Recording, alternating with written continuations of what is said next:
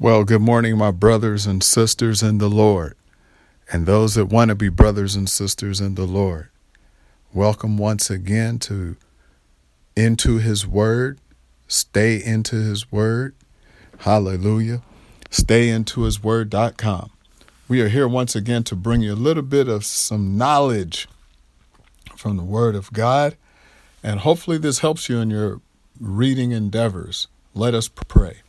Dear Lord and Savior, we're so thankful today for this opportunity to share your wonderful word with such trustworthy people with your word. The children of God, the people that love you, God, and worship you with all their heart, mind, soul, and strength. The people that want to do your word and live your word and show your word by their works, how it's manifested in their life. You define works as deeds so let their deeds be shown among men and women and children as examples in this dark place that we live. In the name of Jesus, I pray for healing in the lands and in the nations and in individual lives of those that are listening today. Amen. Well, hallelujah. How many of you out there like poetry? Edgar Allan Poe, I guess he wrote poetry, I don't know. Mahalia, uh, I don't know. I don't know any poetry writers, to be honest, except I do know King David. He, not personally, but he wrote a few poems. Psalm, uh, Solomon wrote a few poems, and they're both known for writing songs and words of wisdom. So I have read their works. And today I want to share some of their works with you. We're going to be talking a little bit about poetry today and hopefully that helps you to understand biblical poetry from a Hebrew standpoint. Because we know that the Old Testament was written in the Hebrew language, translated through the centuries into English. And we also know that the New Testament was in the Greek, later on translated into English for our understanding. Hallelujah. So let us read a couple of Psalms, if you would please, and let us see if we could understand or just read the poetry. So Psalms 3 and 1 says, Lord, how are they increased that trouble me? Many are they that rise up against me. Psalms 2 and 4. He that sitteth in heavens, in the heavens shall laugh. The Lord will have them in derision. Now, as you read that, you may notice something which I never noticed until I started studying and studying and studying. And I come to find out that there are certain type of poetry or forms of poetry which I never really knew before in my life. And I'm sure I'm not the only one. So that's why I decided to get on here and share this with you. Now, those two uh, scriptures that we just read, Psalms 3 and 1, and 2 and 4.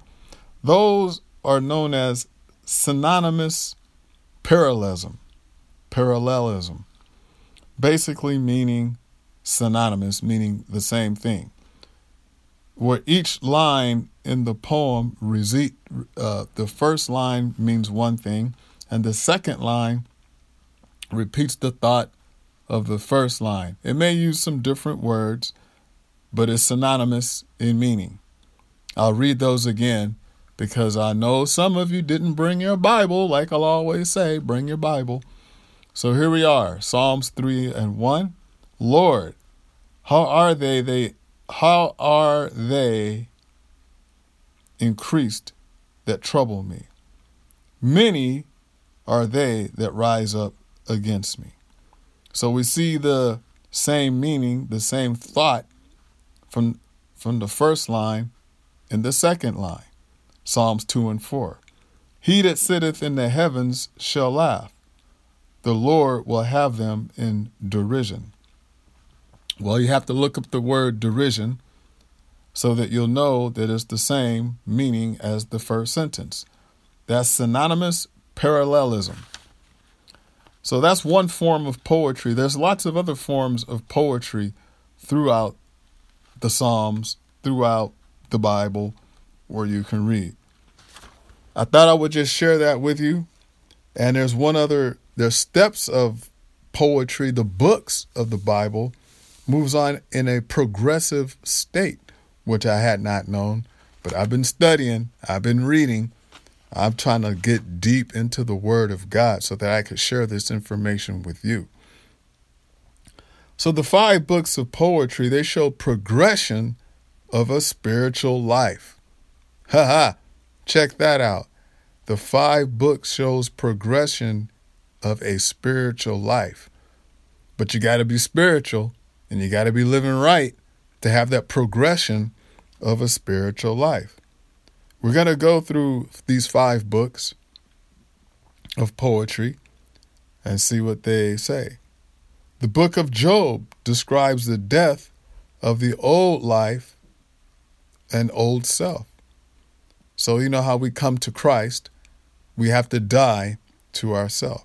The book of Psalms show the new life in God, expressing itself in praise, prayer, adoration, supplication, confession, and intercession. But notice this is what got my attention when I discovered this through my studies. The Psalms show the new life in God expressing itself in praise and prayer and adoration. Do you remember when you first came to God, you just couldn't stop praising and praying all the time? And this adored adoration towards God? Hallelujah. This is shows the progression right here. Man, and this stuff for preach. If I wasn't in school studying, I'd put together a message on this. This is great understanding. Great understanding. Number three, the book of Proverbs. We are in God's school learning heavenly yet practical wisdom for life on earth. You know, the B I B L E, the Bible, basic instructions before leaving earth. That's what Proverbs is full of wisdom, full of knowledge, full of understanding, just like the rest of God's word is. But Proverbs, we are in God's school learning heavenly yet practical wisdom for life. So, you die to Christ, you come to Him expressing your gratitude and happiness and praise and all that. Now, after that, now none of this stops. You've already you keep you continuing on. It's like uh, when you're in elementary school, or I should say, uh, kindergarten or Head Start. Your education builds upon itself, and that's what's happens in here throughout the Bible. It builds upon itself. Hallelujah. Then we go to Ecclesiastics or Ecclesiastes. Speaking of the vanity of pursuing life, under the sun, a part of God, apart from God. So now we go through life. Now, I don't know where you are in life, but somewhere you start to realize that all this is worth nothing. We work hard, we strive hard to obtain, to pay the bills, to keep, to maintain. Hallelujah. And you're happy you have these things. But when you die, what is it worth? What do you do with it? You can't take it with you, right? But, but, it's nice to have it while we're here upon the face of the earth. My friends, brothers, and sisters, I suggest you read the book of Ecclesiastics. It's not a bad book to read. Matter of fact, none of the books in the Bible are bad to read. But I think Ecclesiastics, when Solomon was writing, known as one of the wisest men in the Bible, he would uh, He's going to give you some enlightening insights on things.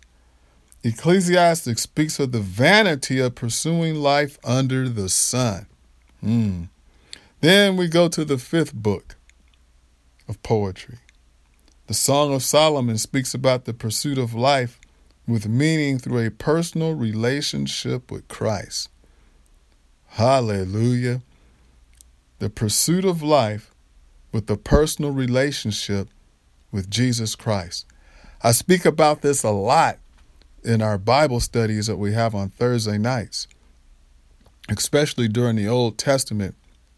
Uh, it was almost nightly that subject would come up that personal relationship through Jesus Christ. Hallelujah, or with Jesus Christ, I should say. It is so vitally important that we exercise, that we have, that we maintain, that we keep, that you get involved, have that relationship with Jesus Christ. But as you can see, the progression here through poetry, the books of the Bible is a progressiveness in our lives. I'm going to share with you again, without any of the extra talk. This is it. Job describes the death of the old person and the old self. Psalms expresses the transformation of a new life, expressing praise, prayer, adoration, supplication, confession, and intercession. Then you get into Proverbs, God's school of learning, heavenly yet practical wisdom for life on earth. Then you get to Ecclesiastics, or I think I'm pronouncing that incorrectly, but you get to Ecclesiastes, where you speak of the vanity of pursuing life under the sun. Then, of course, here we are. The Song of Solomon speaks of the pursuit of life with meaning through a personal relationship with Jesus Christ. Well, I hope that enlightens you today. I hope you learned something today. The progression of the books of poetry in the Bible. What a revelation! Take this and apply it to your life. Listen, learn, and apply. Until we meet again, God bless you and keep you, and stay tuned and stay into His Word.